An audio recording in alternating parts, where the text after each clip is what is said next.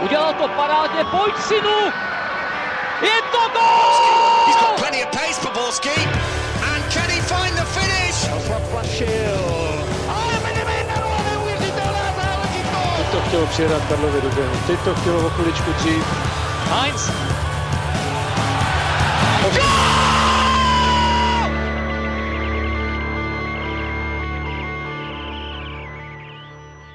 Dobrý den, ráno tma, večer tma, podzim je tady v plné síle, ale my vám doufejme, neseme slunce v duši v podobě nového dílu Football Focus podcastu.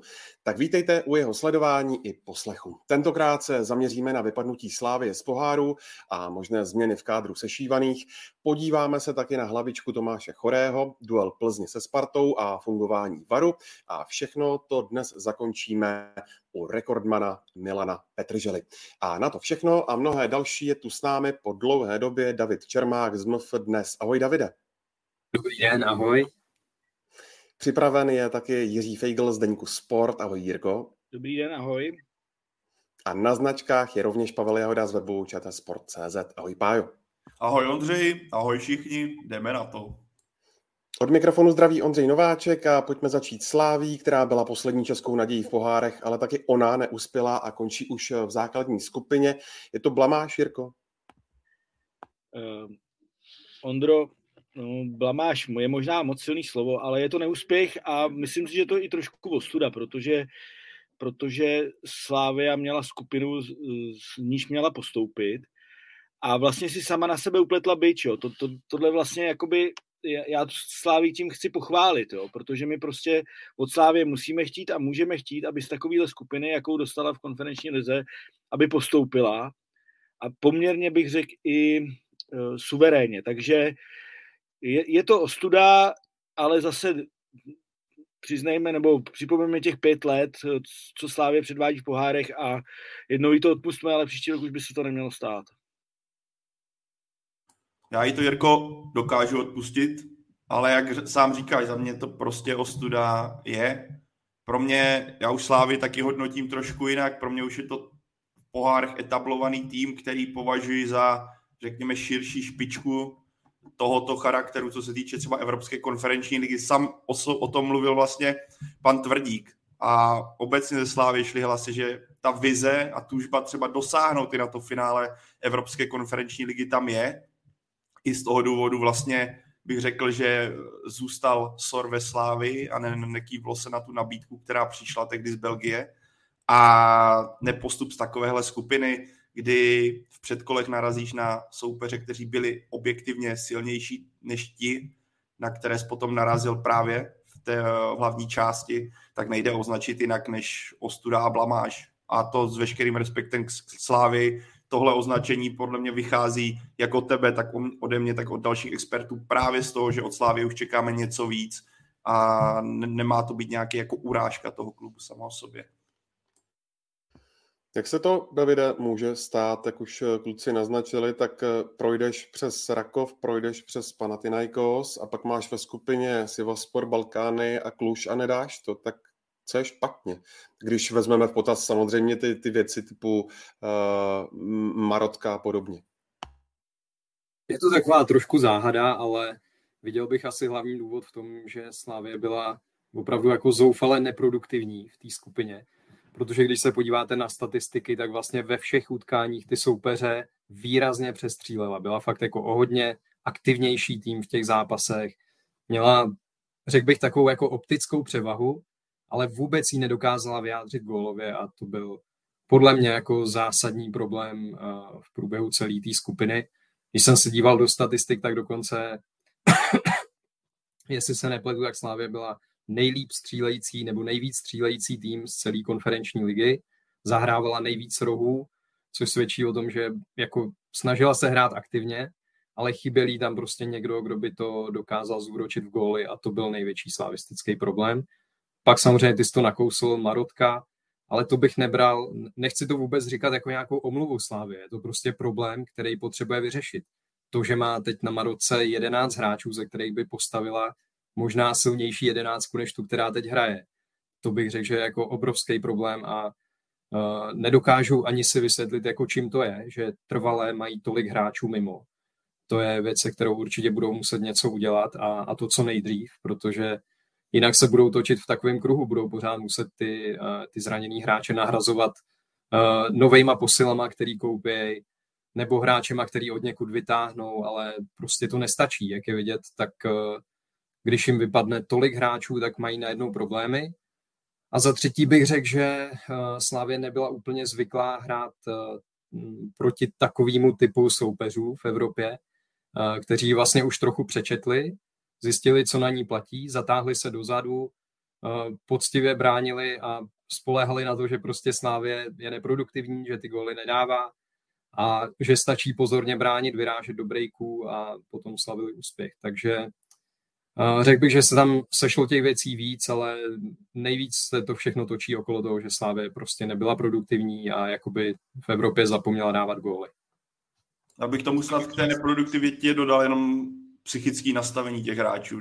Mně přišlo, že zatímco v Lize si spousta z jedinců z kádru sešívaných věřilo právě v té finálové fázi daleko více, tak v té evropské, v evropských pohárech to najednou vůbec nelepilo. Byly momenty, kdy kluci jako Ondřej Linger, Petr Olajinka, a mohli bychom pokračovat, se objevili v šancích, které normálně byli naprosto zvyklí dávat a najednou jsme viděli, že ten míč končil buď úplně mimo, nebo to vyřešili špatně, předrželi míč. A bylo znát, že se jim to takzvaně, že to na ně padlo ta deka. A to, to bych přidal akorát tomu přesnému popisu, co tady podal David psychické nastavení těch hráčů a řekl bych ne, až nesebe důvěra v některých momentech, která byla asi ovlivněná tím, jak ta skupina se nevyvíjela podle předpokladů a podle představ, kdy si možná kádr říkal, nebo kabina říkala, hele, tohle bude easy a tohle, to, to, tímhle proletíme úplně bez problémů a nakonec se to nedělo a nakonec to dopadlo tímhle tristním výsledkem, který musíme doufat z, české, z pohledu celého českého fotbalu se nebude opakovat v dalších letech. Ještě bych to vzal z druhé strany, bude to, bude to rychlý, eh, na co narážel Pavel, eh, že Slávy, David mluvil o stylu hry, Slávě se s takovým stylem hry často potkává i v České lize, kde to zvládá především v domácím prostředí, ale je tam druhá věc, kterou nakous Pavel a to je nastavení Slávě, ale já bych to vzal ještě z druhé strany. Eh, v Sivasporu, v Kluži, Balkány hrajou i, Balkány tolik nehrajou i cizinci, uh, oni ty ze Slávy nemají strach, protože ji neznají vlastně. Jo. To, jako my si tady můžeme, my se tady můžeme jako holedbat tím, že Slávě byla ve čtvrtfinále Evropské ligy, ve čtvrtfinále konferenční ligy, ale pro ně to není jako Real Madrid. Jo. Takže oni nejsou, oni nejsou Pardubice, při vší úctě Pardubicím, uh, který by přijeli do Edenu a měli, měli v kalhotách, jim je to vlastně jako jedno. Oni hrajou ze Slávy, vědí, jo, že OK docela dobrá, ale, ale nejsou z ní jak to říct slušně, no nejsou z ní, nebojí se jí, tak. to kluci eh, pro Slávy znamená, mm, ať už z blízké nebo delší budoucnosti, eh, vyčísleno penězi nebo potenciálním výprodejem nebo eh, z hlediska nějakého renomé? Tak určitě máš finanční ztrátu, protože poháry ti za postup, za výhry a podobně ti přináší finanční, jako a veli, pro české prostředí velice cenou finanční injekci. Sám to teďka nakousil tohle pro Slávy. Rozhodně nepříjemná zpráva, plus bych řekl ještě taková ta blištivost, že když se budeme třeba bavit teďka čistě o zimním přestupovém období, vzpomeňme například Alexandra Baha, který tehdy přišel v zimě ze Senderijské, Teďka Slávě nemá ten cizincům, třeba když se budeme bavit o potenciálních nákupech, nemá ten cizincům okamžitě možnost nabídnout, hele kluci, přijdete, budou se hrát na jaře poháry, máme vizi, že bychom se třeba dostali i do toho, do finále Evropské konferenční ligy. Taková ta okamžitá blištivost najednou Slávy pro, uh, opouští pro tuhle sezonu. Ale pro tuhle sezonu z daleko z dlouhého hlediska, Ondrojek to naznačil, je to skutečně výpadek jedné sezóny už tady bylo taky naznačeno, Slávě předtím fantastická bilance v pohárech, že jo, minulý, minulý rok se tady mluvilo o tom, jak by právě to útok, nebo jak by ten útok na Evropskou konferenční eh, ligu mohl být reálný a on byl reálný, takže je to spíš jako věc krátkodobá, nebo respektive zatím krátkodobá, teď je na Slávy, aby se z toho oklepala. A určitě je potřeba ještě zmínit další náraz a to je náraz projektu Irasor, kdy Slávě to měla jasně nastavené nechala si ho v mých očích právě z vizí toho, že postoupí dál do Evropské konferenční ligy, bude právě útočit co nejdál to půjde. A tam v těch momentech Jirasor bude ukazovat to, proč na jaře byl takovou kometou proti těm lepším soupeřům, předvede svou rychlost, dokáže dávat góly a zvýší ještě svoje renomé, zvýší ještě svoji cenu a Slávě ho prodá ještě za víc, než to bylo na začátku léta, kdy se mluvilo o tom, že Henk nabízí 8 milionů euro, což samo o sobě už byla astronomická částka za hráče, který se předvedl půl roku. Teďka to nedopadlo, zaprvé se mu nedaří v lize dlouhodobě, při tom stylu zatažené obrany. V pohárech se mu to nedařilo, nepodařilo, protože ta forma i kvůli zranění nebyla vůbec ideální a zatím není ideální. A teďka, když se podíváme, že právě eh, Jirasor bude hrát jenom v Lize, tak to je zatím tvrdý náraz pro ten projekt Sor a jeho výrazné zpeněžení. Já jsem sám zvědavý, jestli to ještě Slávě ho dokáže nakopnout a třeba to půjde se přiblížit té částce, ale spíš jsem v tomhle směru skeptický. A jsem zvědav, jak eh, pokud by měla v zimě přijít v tomhle směru třeba nabídka, ne tak astronomicky nebo tak ne tak zajímavá, jak v létě, ale třeba kolem 100, 100 milionů českých korun, jestli by Slávě na to kývla, protože si myslím, a to asi nechám klukům, ať tady nemluvím dlouho, určitě se bude muset nějakým způsobem zasahovat do kádru, který je teďka poměrně široký na to, že by se měla hrát ten liga a domácí pohár, ale to asi všechno bude vycházet z předpokladu, jak to na tom budou hráči zdravotně. Vy David, který tady popsal, že tam chybí vlastně 11 hráčů, kteří by mohli okamžitě na hřiště. Já si myslím, že Pavel to probral hodně teda detailně, Sora, ale já myslím, že Slávě dělá tu chybu po třetí už, jo. A už by se z toho měli poučit, protože neprodala koláře, neprodala Simu, prodala ho potom, ale měla, měla vyšší nabídky, než za kolik ho nakonec prodala. Pořád ho předržovali, bylo to tím, že pan Trpišovský má obrovský vliv na ten klub a on nechce nikdy prodávat žádný hráče. On nebude chtít prodávat ani teď hráče, on naopak bude chtít třeba koupit půl ligy ještě, protože on je prostě takový, ale já to nemyslím jako zle. On prostě chce mít nejlepší hráče, chce jít mít co nejvíc, ale eh, tímhle jeho vlivem Slávě už přišla jako o, on ji vydělal velký peníze, ale i přišla o peníze a to je to, a to jsou tři, tři zadržený přestupy za mě. Kolář, Sima, v tuhle chvíli Sor. Navíc uh, jsou to hráči, který u Sora i u Simy to bylo trochu vidět, když uh, je jim zamítnutá ta šance na ten velký přestup, tak uh, jdou dolů. U Sora je to jasný, samozřejmě vliv zranění, ale není to jenom zranění. Je to, je to prostě i to, že přišel o, o nějakou naději na, na, na cestu, kam, kam se chtěl vydat. Takže myslím, že Slávě by se v tomhle měla začít chovat trošku jinak ekonomičtějc a ráznějc. Davide, kdyby přišla teďka v zimě nějaká adekvátní nabídka na Sora, prodal bys ho? No tak kdyby přišla, tak jo, ale já moc nevěřím tomu, že v tuhle chvíli nějaká a teď je otázka, co je to adekvátní nabídka. Jako bavíme se o tom, že na něj byla ta nabídka v létě uh, od Chenku na těch uh, 8 milionů euro. Nevěřím, že nějaký klub uh, teď dá podobnou nabídku, jako na podobné hodnotě. A přitom věřím, že Slávě si ho na tuhle hodnotu cení ale je to takový začarovaný kruh, protože si myslím, že SOR se může prodat v Evropě, pokud bude hrát proti silným soupeřům, pokud uh, bude hrát proti soupeřům, který hrajou trošku vejš, kde bude mít prostor utíkat do té otevřené obrany, ale jako pokud bude hrát eh, v české lize, anebo pokud bude hrát v konferenční lize proti soupeřům, který hráli tak jako Sivaspor nebo Kluž, tak já tam tu šanci moc nevidím. Prostě bohužel eh, já mám ten dojem, že Sor není hráč pro Českou ligu, že Česká liga není ideální prostředí pro jeho růst a není to ani prostředí, ve kterém by se mohl zviditelnit a prodat. Jako, nevím, pokud mě někdo vyvede z omilu, tak, eh, tak budu rád, ale já si fakt nevybavuju jediný zápas eh, jeho zaslávy v České lize, kdyby nějak extra zazářil. Teď opravdu uh, marně pátrám v paměti, kdy se něco takového povedlo v konferenční lize samozřejmě měl tam, měl tam skvělý zápasy, úplně, úplně famózní, opravdu jako já jsem byl z něj nadšený, když hráli třeba proti Fenerbahče, to byly fantastický výkony od něj, nebo i proti Linci, předvedl vynikající zápasy, ale v uh, české lize a proti soupeřům typu Sivasporu nebo Kluže, který hrajou uh, v zatažené obraně a Eh, vědí prostě, kde je ta jeho přednost, eh, nebo kde jsou přednosti typově podobných hráčů, tak eh, ti si na ně prostě dají pozor a on v tu chvíli ani nechci říct, že je poloviční, je třetinový, protože prostě ta jeho přednost je jednoznačná, to je rychlost, tak na bránu, on opravdu je extrémně rychlej hráč, ale jinak má jako problém třeba přejít přes eh,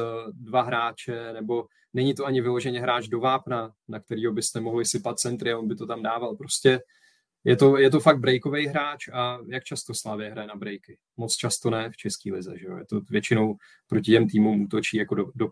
Takže a myslím si, že tohle je fakt jako pro Slávy teď problém a upřímně, pokud se mě ptáš, jestli bych ho jako prodal, tak kdyby ta nabídka přišla, tak bych ho určitě prodal, ale já opravdu nevěřím tomu, že teď v zimě na něj přijde nějaká typově podobná nabídka, jako byla v létě.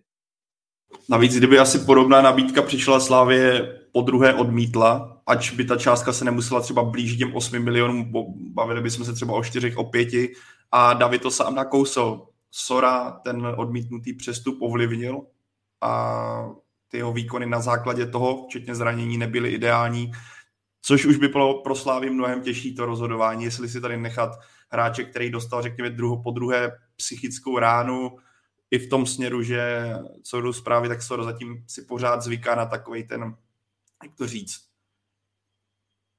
západní způsob života, eh, že ta práce s ním je taky v tomhle směru složitá, ale faktem je, že když by měla přijít nabídka, která bude nižší, tak já si dokážu představit, že pan Tvrdík s panem Trpišovským řeknou ne, že budou mít tu vizi si to udržet a budou mít tu vizi, že Slávě zvládne tuhle sezonu tak, že postoupí do jiné, jiné soutěže než Evropská konferenční liga, bude cílit právě třeba na ligu mistrů, potažmo Evropskou ligu, kde by právě SOR uh, byl mnohem větší zbraní a on bude mít v létě že stále teprve 23 let a kdyby se mu to povedlo třeba za rok dokázat zase povstat, vidíme, že teď, teďka u Ondřeje Koláře, který se opět rozchytal a ta vize, že by se mohl zase jednou prodat za lepší peníze, než tomu bylo třeba rok zpátky. Asi už to nikdy nebude jako cena, jak byla tehdy nabídka NIS, ale rozhodně to nebude tak špatné, jak to bylo třeba před rokem, nebo jak to vypadalo před rokem, tak ta vize si myslím, že u Sora pořád je, že by to mohlo dopadnout dobře, ale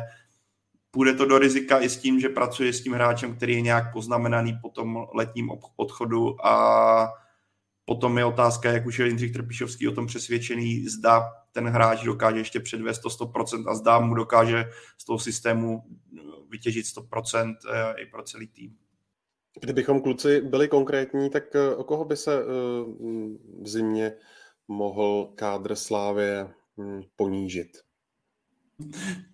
Dobrá otázka, upřímně, upřímně nevím, nejdou informace takový, že nebo nemám informace takový, kdo by měl ze Slávě přímo odejít jdou spíš informace takový, kdo by právě mohl do Slávě dojít. A to je právě často zmiňovaný Niko Stanču, o kterého Slávě, co jsem si tak zjišťoval, ten zájem není jenom vymyšlený, ale ta, že by byla, sešívaní by byli velice rádi, kdyby Rumun se právě do Edenu vrátil. Tam je asi otázka dost zásadní, za jakých podmínek by to bylo, protože kdyby se měla uvažovat o tom, že Stanču se vrátí za podobných podmínek, za jakých odcházel do Číny, jak by to bylo za mě naprosto absurdní vzhledem k tomu, že mu bude brzy 30 let. Pokud by se to ale domluvilo nějak rozumně, tak za mě ideální řešení, protože ta kreativita byla jeden z momentů, proč vlastně nefungovala ta finální fáze, že takový ten ta chvilka přesvědč, přesvědčení, překvapení a to, že překvapíš tu zataženou obranu Slávy prostě chybělo a často jdou zprávy i o tom, že Roman Květ by měl mít by neměl být daleko od dresu sešívaných. Ještě se mluví vlastně o Petru Hronkovi, také rovněž Bohemians, že od něj kolem něj Slávě krouží. Ale to jsou zatím tři jména, který napsal, jak napsal, deník, napsal to i Deník Sport. To v první řadě, uh, já jsem se k tomu něco zjišťoval, ty zprávy jako reálně takhle, takhle, to, takhle to zaznívá v éteru. Uvidíme, co bude dál, že jo, bude to asi ovlivněno i tím, jak bude ten kádr nastavený a roz, v jakém rozpoložení bude třeba co se zdravotního stavu týče. Myslím, že kluci k tomu budou taky vědět určitě svoje, ale tohle, tohle zatím se tak jako takové informace nebo indicie zatím jdou. Tak je to jednoduchý, že potřebují stopera, vrací se Talověrov, to je, to je první věc. Musím říct, že sleduju Valentu, Valentu v Liberci, to je hrozně zajímavý hráč. Ehm, nemyslím si, že Slávě bude nakupovat nějak ve velkým, protože těch zápasů nebude hrát tolik a jenom k těm odchodům ještě. Eh, vezměme to obecně, taky o ty hráče musí být zájem, David už to tady říkal jasně, Osora prostě zájem teďka nebude v tuhle chvíli, protože není výkonnostně na tom tak, aby se o něj někdo pral, tak, eh, tak řekněme obecně, o koho může být zájem z toho, z toho týmu. Eh, o mladý, o mladý hráče. Usor, jeden Jurásek, druhý Jurásek, i když tady samozřejmě pánové píšou na, v komentech, že mi neprodávali, no tak v zahraničí jedou mladí hráči, protože jsou nejzajímavější. Navíc všichni tři, tyhle tři kluci jsou fotbaloví, jsou fyzicky na tom dobře, jsou zajímavý věkem, jako Jurásek 19 let, myslím Matě, eh, další, kdo, kdo by mohl být zajímavý. Abych řekl pravdu, mě už ani jako nenapadá. Ne? Teď možná nějaký jméno vypadlo, ale vemte si Pítra Olajinku, jo? Olajinku, pardon. Petra Olajinku. To už není hráč, kterýho byste mohli prodat do Německa i třeba do průměrného klubu za 5 milionů euro, jako to bylo před pěti lety, protože eh, věk jde nahoru, výkony jsou takový na houpačce, to už není tak zajímavý hráč. Takže pokud by Slávě někoho podle mě střelila za pořádnou, za pořádnou sumu, tak to budou tyhle mladíci. A pak může pouštět hráče typu právě Olajinky nebo Holeše, když dostanou takovou tu nabídku a oni mu řeknou, tak ty s nám tady něco předved a my tě pustíme prostě za, já nevím, milion eur do, do Řecka, ty si tam vyděláš nějaký peníze nebo větší peníze ještě než tady, ale, ale jinak ty přestupy moc by nedávaly smysl. Ještě bych, Jirko, k tobě dodal k tomu seznamu men potenciálních mladých, kteří by mohli zamířit někam jinam. Já bych tam ještě vypíchl úplně do popředí Ayhama Ousova, který je teďka švédský reprezentant za mě. On má potenciál se rozvinout skutečně ke stop, k, do pozice stopera, který může hrát ty nejlepší soutěže světa. Uvidíme, jak se to bude vyvíjet dál. Ale ty jsi zmínil z Petra Olajinku, já z tohle je zrovna bod, který si myslím, že pro tu zimní polit, politickou, přestupovou politiku bude do zásadní, protože Petr Olajinka, jestli se nepletu, má smlouvu do konce téhle sezóny, takže mu bude zbývat kontrakt vlastně na půl roku. To, tam, to samý platí pro Stanislava Tecla, Jakuba Hromadu. V tomhle bodě je právě jako do zásadní, jak, jakým směrem se Slávě hodlá vydat, zejména u Petra Olajinky. Osobně čekám, že tam bude snaha buď se domluvit, anebo toho hráče prodat, že sešívaní nebudou ho chtít pustit úplně zadarmo. Na druhou stranu já si myslím, že ten hráč i s tím, jak je tady dlouho a s tím, že si myslím, že nemá úplně cíl zůstat v Česku navždy, že buď přijde přestup nebo odejde zadarmo, vůbec by mě to nepřekvapilo ve finále. Ale faktem je, když se podívám na ty celkově ty spekulace a kolik vlastně potenciálně hráčů by do toho klubu mohlo zamířit, tak za mě by Slávě měla řešit, ty jsi to řík, možná řekli, jako víc kvalitu než kvantitu. Za mě je na místě jeden stoper a třeba jeden uh, záložník typu Stanču nebo někdo takový, než tam zase nahnat X-Men, který, který by tuhle situaci měli já bych řekl, ještě možná zkomplikovat pro nějakou tu pohodu v kabině, když hold nebudeš mít tolik duelů, který, který, na který v sešívaném dresu byli kluci zvyklí. Že jo? Protože když se mluvíme o jménech jako Hronek, mluvíme o jménech jako Květ, tak ta, je tam to B, uvidíme, v jakém stavu bude třeba Petr Ševčík, v jakém stavu bude Tomáš Holeš, co se zdraví týče, ale vidíme teďka poslední dva zápasy, jaké výkony dokáže předvést Matěj Jurásek. Neříkám, že by to teďka mělo být hráč do základu, ale pokud bys měl ještě víc kumulovat těch záložníků a hráčů, kteří dokážou hrát třeba na křídlech, tak bys naopak mohl ubírat čas právě tomuhle mládí, který se dere na předu a za mě sám trenér Trpišovský to říkal, on je takový jako nečeský hráč tím svým přístupem, tím svým sebevědomím a v tomhle já třeba vidím cestu, jakým by se mohla ubírat Slávě na, na jaře, dát víc prostor těmhle, těmhle hráčům, pokud bude možnost, protože on to na hřišti dokáže převést. Ale za mě by měla přijít teďka, když to schrnu a vrátím se, za mě by měla přijít kvalita, ne kvantita. Já, jednu větu bych řekl jenom. Pro mě nedává naprosto smysl návrat Nikola Stanča, protože to je šilně drahý hráč, třicátník, Pavel určitě to ví na, na spaměť, 30 mu bylo, si myslím už. Bude, uh, bude, bude, Jirko, bude, myslím, že... bude. Vlastně na jaře, na jaře. Dobře, blíží se tam. Za mě to nedává v tuhle chvíli žádný smysl, protože máte Usora, máte samozřejmě Juráska, jasně to jsou kluci, kteří hrajou spíš ze strany, ale já bych ten tým posouval jinam než návrat, než tím, že bych vrátil Stančia do Slávy. Mě by to jako z určitého pohledu smysl dávalo, a to pokud by přišel na hostování a bylo by to třeba do konce sezóny, kdy Slávě jako potřebuje na jaře dohnat Plzeň, potřebuje eh, promluvit do boje o titul, tak potom věřím, že by to byl jako dobrý trumf a muselo by to být samozřejmě za podmínek, který nebudou nějak pro Slávy finančně drastický, že to hostování nebude extrémně drahý. Ale tohle bych si představit uměl, už jenom proto, že vím, že on, co mám zprávy, tak by se vrátit chtěl. Láká ho to návrat do Slávě, ale otázka je, jestli si Slávě teď může dovolit ho koupit, což si myslím, že pokud jako eh, čínský klub nějak výrazně nesleví a neprodá ho pod cenou, což nevím, proč by to dělal, tak si to neumím úplně představit, že, že teď za něj Slávě dá nějakou opravdu extrémní částku. Ale dohodnout se na půlročním hostování, pokud by s tím čínský tým souhlasil, něco by ušetřil aspoň část třeba na jeho platu, něco by dostal od Slávě jako hm, kompenzaci za, za hostování. To bych si představit uměl a věřím, že by to i Slávy pomohlo. Ale samozřejmě jako z dlouhodobého hlediska kupovat hráče, který mu je 29 let, víte, že už ho asi nikam neprodáte za, za velký peníze, to mi moc velký smysl nedává. Spíš bych ještě tady promluvil o jednom jménu, který myslím, že nepadlo, a to je Mick van Buren, který, pokud se nepletu, tak mu taky končí smlouva v létě a je do léta na hostování v Liberci, tak tam jsem zvědavý, jestli se nebude něco dít v zimě, eh, jestli ho Slávě mm, nebude chtít stáhnout, protože takový hráč by se jí taky mohl hodit, už jenom proto, že je schopný nastupovat na několika pozicích a že má výbornou formu, jestli se nepletu 9 gólů. Takže tam jsem zvědavý, co se bude dít. Je možný, že prodlouží třeba smlouvu a vrátí se v létě nebo v létě někam odejde, ale Teď určitě by pro Slávy nebylo úplně výhodný, eh, kdyby ho ztratila vlastně přišla o něj zadarmo. Eh, vzhledem k tomu, že mu končí za půl roku smlouva, tak eh, je to hráč ve formě, určitě okolo něj kroužejí jiný kluby, tak tam jsem zvědavý, co se bude dít.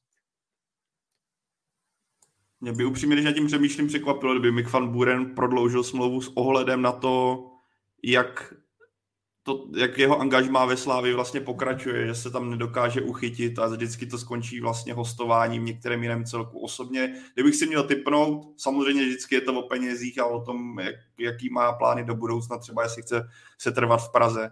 Ale z pohledu nějaký jako životní pohody by mě vůbec nepřekvapilo, kdyby se chtěl už jako posunout někam dál ve stylu, získat stále angažmá v klubu, kde ví, že se trvá a ne v klubu, kde tuší, že nakonec to nedopadne a posune se zase někam dál na hostování. Ale ne, nevidím do hlavy Mika van Burena, uvidíme další měsíce. Ale v Liberci si říká tu pozornost. Ještě bych zmínil jednu věc taky, která možná nepadla a to je, že mě trošku zaráží, jak Slávě vlastně proklamovala, že chce kupovat jenom hráče do 23 let že se chystá výrazně takhle jako omladit tu, aha, někdo to, jo, někdo to psal, že se chystá výrazně omladit takhle tu přestupovou politiku. A teď se spekuluje o těchto těch jménech, no, Stančů, Hronek, tak Roman Květ, tomu je tuším 24, tak tam to zase není až tak velký odklon, ale Stančů a Hronek, kterým je oběma tuším 29 let, tak tam jako mě to teda docela zaráží, zvlášť třeba u toho Petra Hronka, kdy si myslím, je to určitě dobrý hráč, ale zase jako, že by, že by takovýhle hráč měl vlastně Slávy nějak zásadně pomoct na jaře v boji o titul a je mu 29 let, něco bude stát určitě. To, tohle jméno mě tam trošku překvapuje na tom seznamu, se přiznám. Je to možná, Davide, i tím, že vidíme, jak ten podzim vlastně se vyvíjí, že taková ta silná osa, nebo vidíme, že ten podzim byl ve znamení jako takového lepení, neustále hledání jako záplat za to, když se ti zraní ty klíčové postavy. A třeba když se podíváme na stoperský trio, když eh, David Hovorka dlouhodobě zraněný, tak ti tam nějaká ta zkušenost chyběla, stavě to jenom na mladých. Asi ten, tyto vzorky nebo tenhle výzkum v praxi ukázal, že jako zaměřovat se čistě na to mládí není jednu, nebo není řešením v tom směru, aby Slávě dlouhodobě si udržela ten vysoký standard, že by to měl být spíš mix mládí a do, do zkušenosti, což ale mě vůbec nepřekvapuje, mě samotného spíš překvapilo to vyhlášení právě nákupu jen 23-letých kluků pro tým, který chce pravidelně bojovat o titul a pravidelně postupovat v evropských pohárech daleko. Ale to se vracíme o x měsíců zpátky.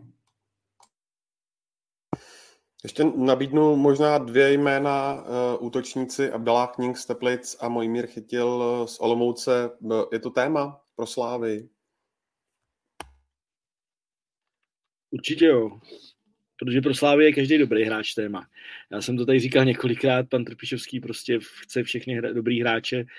V minulosti je kupovali typ Matoušek i kvůli tomu, aby je nekoupil někdo jiný. Teď si myslím, že to maličko, že to maličko vymizelo, ale myslím si, že chytil perfektně zapadá do jeho fotbalu. A Nink je prostě kometa, výborný hráč. Opravdu mě, mě překvapil, já musím říct, že jsem ho neměl jako nakoukanýho z druhé ligy, ale překvapil mě hrozně v zápase, co jsem ho viděl a uh, bude, já myslím, že o něj bude boj stejně jako bude o chytila boj. Jako to, a Slávě potřebuje, Slávě potřebuje útočníky prostě, jo, jako to prostě teď si maličko přihřeju polívčičku, často se říká, že jak hrajou útočníci, říká to třeba pan Kotal, tak hraje celý tým, jo, a Slávě má prostě vepředu trošku problém a třeba Hradec nemá vepředu problém a hraje dobře. Takže asi takhle.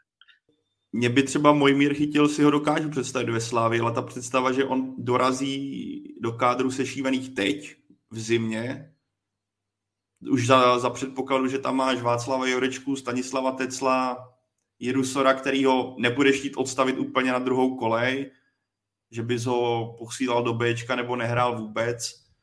Celkem by mi to, můžeš tam hrát, že jo, i Petra Olajinku. Celkem by mě zajímalo, jak tohle by Slávě řešila, pokud by měl můj mír chytil skutečně do Edenu dorazit. Jestli by to bylo kumulování, nebo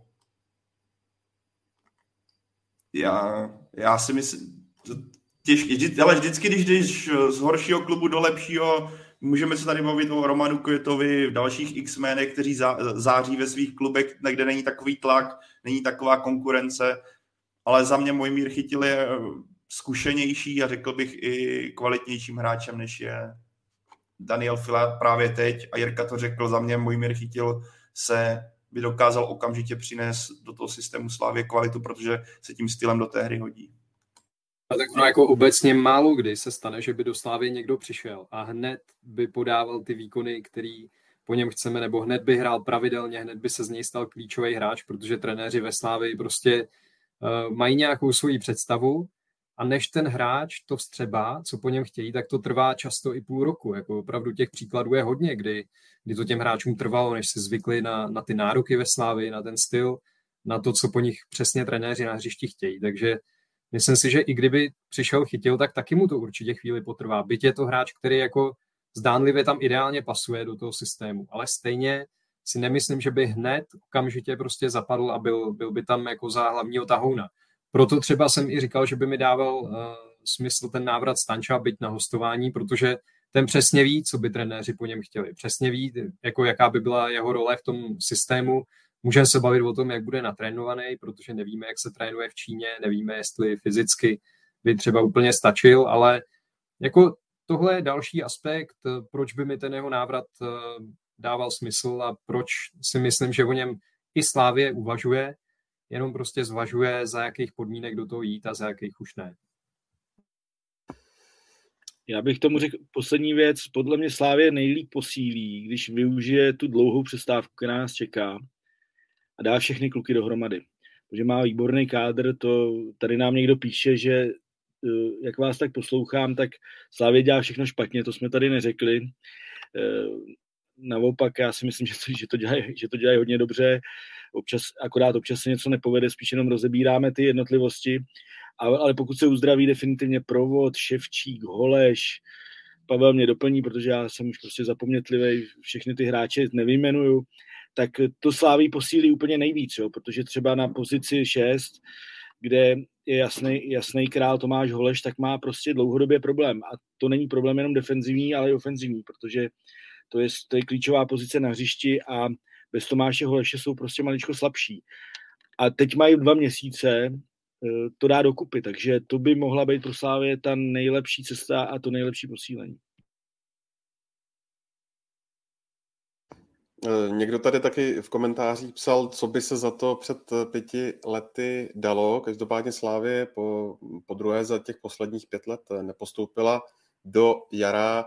Je to nějaký problém, Davide, pro reputaci Jindřicha Trpišovského? To si úplně nemyslím, tak jako asi je logický, že se to nebude třeba dařit úplně deset let v řadě, postupovat po každý do jara, na každý klub může přijít slabší sezóna. Problém by to, myslím, byl, kdyby se to opakovalo ještě příští sezónu a za podobný konstelaci, kdyby třeba Slávě znova hrála konferenční ligu, znova dostala soupeře, o kterých eh, by se dalo říct, že by je měla porážet nebo přehrávat a dostat se přes ně dál. A znovu by se to nepovedlo, tak pak už se asi můžeme bavit o tom, eh, že je nějaký problém, ale Tady bych řekl, jak jsem, já jsem to fakt zmiňoval na začátku, že se sešlo hodně věcí zároveň, které způsobily to, že Slávě vypadla a nechci to úplně jako stavět do té roviny, že to, byla, že to bylo částečně otázka štěstí nebo smůly, ale když se podíváte prostě na ty statistiky, tak eh, bych jako řekl, že po druhý už by se tohle vlastně nemělo ani z logiky věci opakovat, že prostě Slávě o tolik ty soupeře přestřílí, bude o tolik aktivnější a stejně vypadne. Myslím si, že opravdu si prostě vybrali po všech stránkách špatný rok a pokud uh, budou na všech těch věcech pracovat a zejména na tom, co říkal Jirka, na tom, aby se jim mm, tak často, aby, je tak často netrápili zranění hráčů, aby tak často neměli tak velký počet hráčů mimo, tak věřím, že už se to příští rok nebude opakovat, že se z toho Slávě poučí a že v nějaký soutěži do toho jara příští sezónu projde. Nic neroste stále do nebe. Já si myslím, že i tohle, tady ten rok 2022, který pro Jindřicha Trpišovského není, úplně na něho raz asi s láskou nebude vzpomínat, protože Jaro bez titulu, bez poháru, že jo, teďka přišla další, uh, další rána pro Jindřicha Trpišovského si myslím, že je to cený poučení a na, za mě je to pořád nejlepší trenér v Česku a já věřím, že tohle ho může posunout jenom dál. Vidíme i nejlepší, i nejlepší kouči světa občas prožijí ročník, kdy to nefunguje, kdy najednou se potýkají s problémy jak v kádru, že jo, tak vidíme to, eh, když to trošku zase eh, nadsadím, vidíme, co se děje v Liverpoolu, že kde spoustu zraněných, taky došlo k odchodu některých výrazných jmén a najednou Reds nedokáží před, předvádět na hřišti to, co, na, co, na co jsme byli zvyklí a je tam Jürgen Klopp, jeden z nejlepších koučů vůbec na světě. Takže Slávě, jak tady někdo, Jirka to tady komentoval, že jsme kritičtí. No, tak jsme kritičtí, protože na Slá, u Slávy jsme zvyklí na, jiný, na, na vyšší standard a za mě, kdyby jsme měli jenom, kdyby jsme měli chválit, že Slávě si drží nějaký průměr, na který jsme zvyklí, nebo který tady bylo dřív, tak je to cesta k nějakému jako sebeuspokojení. Na druhou za mě prostě Slávy je tým, který už je trošku někde jinde a to, že ho občas někdo skritizuje, naprosto na místě. To, kdyby se člověk jenom plácal po zádech, jak to bylo všechno krásné, jak se dařilo dřív a že se teďka podařilo porazit baník, ale uh, tím pádem jako konec Evropské konferenční lize je vlastně zapomenut, což prostě ostuda byla, tak je to cesta do pekel pro klub, který je nastavený na to, aby naopak pravidelně získával v Evropě úspěchy. Takže uh, takže tak, ale Jindřich Trpišovský, jak někteří fanoušci dokonce volali třeba po jeho odvolání nebo něco takového, tak to mě vždycky přišlo absurdní. Jako ne, lepší odborník v Česku v současnosti není a já si myslím, že on to, on to ještě dokáže. Závěrem, kluci, eh, zajímá mě, co to znamená pro vývoj českého koeficientu a mm, zda si myslíte, že ty tři týmy eh, ve skupinách a jejich vypadnutí, tedy na postup do jara, je i jakýmsi reálným odrazem eh, stavu České ligy. Tak pojď, Davide. Pojď ty klidně, ty jsi přihlásil první. Hele, za mě, jako já ti to, já, si ne, já jsem četl, že by to je odraz nějaké České ligy, ale za mě ne, v čem? V čem, jako Poplzeň zvládla předkola ligy mistrů postoupila do ligy mistrů, což samo o sobě je naprostý nadstandard. Já si pamatuju, když jsme tady mluvili v srpnu, jak jsme vlastně byli velice optimističtí, jak to krásně vyšlo. Chytla pak skupinu, ano, bylo to špatný, nedokázala uhrát ani bod, ale chytla skupinu smrti, ale zvládla postup do ligy mistrů, což se českým klubům obecně moc ne, neděje a zvládla to přes několik předkol. Slovácko za mě uh, super výkony na to, že bylo v Evropě poprvé, na to, že ten kádr má limity, ať už co se týče šíře, tak i kvality. A v tomhle směru zase nic nevypovídající o České lize a pak je tady Slávě, která narazila na nějaký půl rok, kdy se sešly ty věci, o kterých tady mluvil na, na začátku David, uh, ale za mě je to pořád anomálie, já si myslím, že Slávy příští rok uvidíme někde jinde, co se týče kvality v evropských pohárech, takže za mě to o České lize nevy, nevypovídá nic, naopak to, nebo respektive vypovídá to jed, možná jednu věc, Česká liga se pohybuje dlouhodobě kolem 15. místa v koeficientu. Pořád ta naděje teďka je 14. Ta naděje, že to udrží, stále je. Musí, musíme fandit v tomhle směru vypadnutí ukrajinských celků a ještě někoho, asi nemůžu teďka vzpomenout. A Norska, který má jeden celek. Ty by vypadly hnedka v základ, třeba v prvním kole playoff, tak eh, se udrží 15, nejlepší patnáctka. Ale když si projdeš ty celkově ty ligy, které jsou podobné Česku nebo jsou v té oblasti jako Česko, tak spoustu je, že vždycky postup jednoho, dvou klubů nebo žádného klubu. Tady tak, jako, tak se to pohybuje na takový vlně. Takže mně nepřijde, kluci třeba nebudou souhlasit, je to naprosto v pohodě, ale já si myslím, že tady tenhle konec tří celků a nepostup do jara žádného nevypovídá o kvalitě ligy, že by to měla být nějaká degradace ligy vlastně vůbec nic.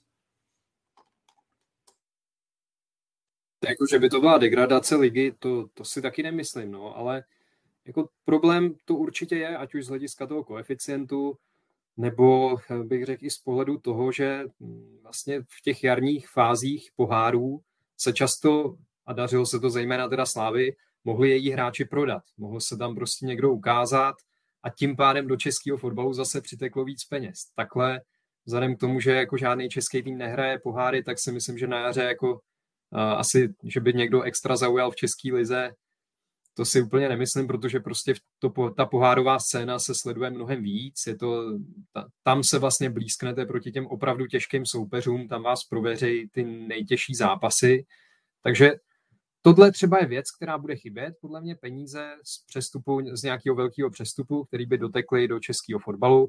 A pak samozřejmě ta atraktivita, jako to, že fanoušci budou na jaře vlastně odkázaný jenom na Českou ligu, to třeba pro mě osobně, mě to mrzí, nejsem fanoušek, že jo, jsem novinář, ale i tak mě mrzí, že vlastně neuvidím uh, ty pohárové zápasy českých týmů, protože vždycky se z toho člověk jako dozví něco nového, nebo vždycky, uh, ať už dostanete jakýkoliv tým, tak vždycky se o něm něco zjišťujete, přičichnete jako k něčemu novému, může to být třeba i neznámý tým, o kterým jako toho tolik nevíte, neznáte to prostředí třeba okolo toho jejich fotbalu, a vždycky tam jako nasajete v těch pohárech něco nového. Lize prostě hrajou proti sobě plus minus pořád stejný týmy.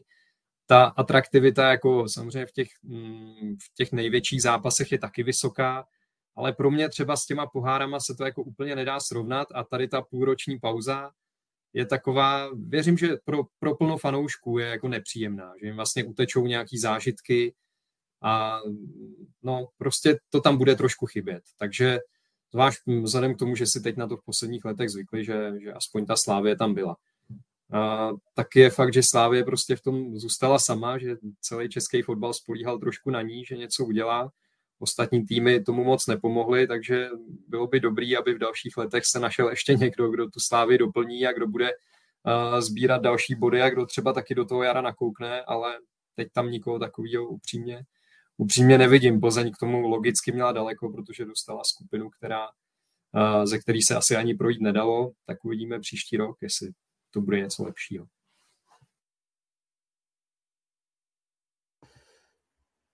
Jirko, orámuješ to nějak pěkně? Jirko, někdo se tě tady ptá, eh, co říkáš na výkony SK Lipčan, tak jako klidně, když jestli nemáš nic k českému fotbalu, tak můžeš přidat i tenhle poznámku takovou odlehčenou na závěr. Eh, já, to se mě ptá Boris, Boris Markarian, Markarians, bývalý spoluhráč. Um, na rovinu musím říct, že to moc nesleduju, protože je tam hodně nových kluků, ale spíš bych k tomu, k té české lize, eh, já bych byl trošku, David, s Davidem souhlasím, ale já bych to trošku odlehčil, tak jako jestli tam má Česká liga čtyři nebo pět týmů, je vlastně jakoby, jak, co to vypovídá o její kvalitě? Jako, jak je to nějaký jako velký rozdíl, nebo jak to jako dokážeme změřit, nebo tohle. Ale hlavně jde o to, teď nepostoupil žádný tým. Byli jsme zvyklí, jak říkal David, že Slávě postupovala každý rok. to se nesmí opakovat.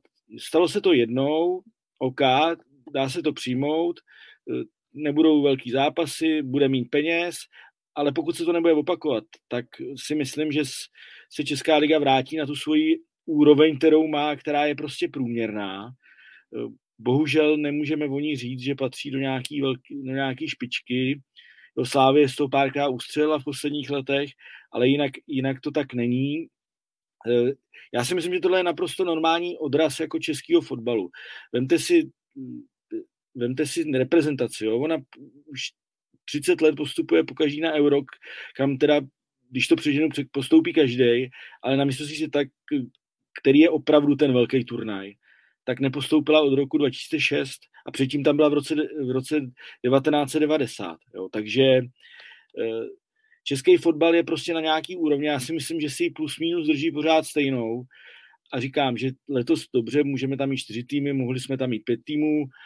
Když to tak nebude, a ještě, ještě zůstanu u rejpavého trošku tónu, kdo by byl ten pátý? Jo, jako už teď Slovácko zahrál výborně, ale už teď jsme spochybňovali, nejen my, ale i fanoušci další typu fanoušky baníku, ježiš, co dělá nějaký Slovácko v pohárech, co tam bude, co tam bude jako dělat. Jo. Přitom se předvedlo dobře. Ale baník podle mě není nastavený v tuhle chvíli ještě na poháry. Byl, že by tam byl Hradec, i když můžu říkat, že bych ho tam chtěl, bude mít nový stadion. Taky si nemyslím, že by to že by udělal velkou díru do světa, takže pokud to tak nebude a, ro, a vydrží to rok, tenhle ten nepostup a další rok už Slávě, Sparta, Plzeň zahrajou zase ty, ten svůj normál a aspoň jeden z nich postoupí, tak si myslím, že bude všechno v pořádku. Nebo v pořádku na úrovni, na kterou jsme zvyklí. Což neříkám, že je všechno v pořádku.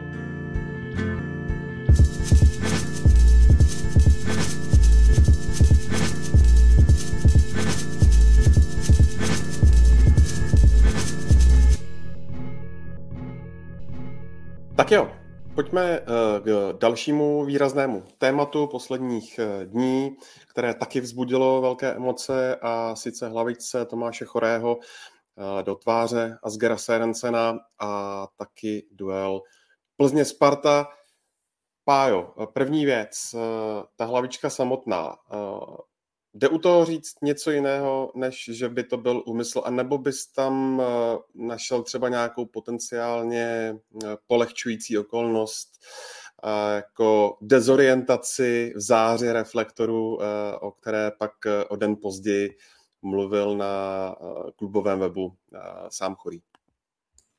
Ale jde o tom říct úplně cokoliv vlastně chceš, ale za mě cokoliv řečeného jiného, než je to jasná červená, jasný úmysl, je absurdní a kdo hrá někdy fotbal, tak si myslím, že to musí vědět. Eh, když se podíváš na chování Tomáše Chorého v ten daný moment, tak za mě jasný úmysl trefit Asgira Serencena. Nevím, jestli tam do té doby bylo nějaké držení, okopávání vzájemně, ale za mě to bylo čistá frustrace Tomáše Chorého, který nemohl mít balón a kdyby jsme se bavili čistě jenom o té potenciální dezorientaci, kdyby to skutečně nastalo, tak za mě takhle ne, nehlavičkuješ, když ti svítí světlo do ksichtu.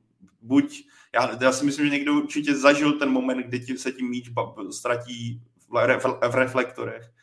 A takhle se u toho nechováš. Buď to necháš být, navíc, když jsi útočník a ne stoper, který musí hasit úplně poslední chvíli, na poslední chvíli, a případně nehlavičkuješ vůbec tak obecně do míče, jak hlavičkoval Tomáš Chory, mě to přišlo.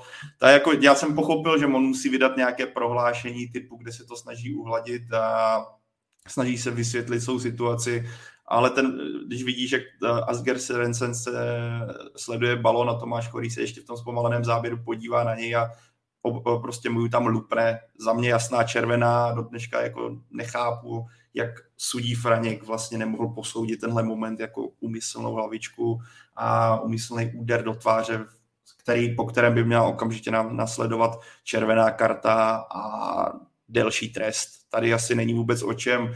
Plus plus já bych zároveň bych z toho třeba nevinil vůbec hlavního rozhodčího. Tohle je takový ten moment, který nemůžeš, já si myslím, že pokud nějakou náhodou zrovna to nemělo ve výzoru, tak si myslím, že to nemohl posoudit tak, že by dal okamžitě červenou kartu. Tady měl právě přijít zásah a pomoc varu, která bohužel nepřišla.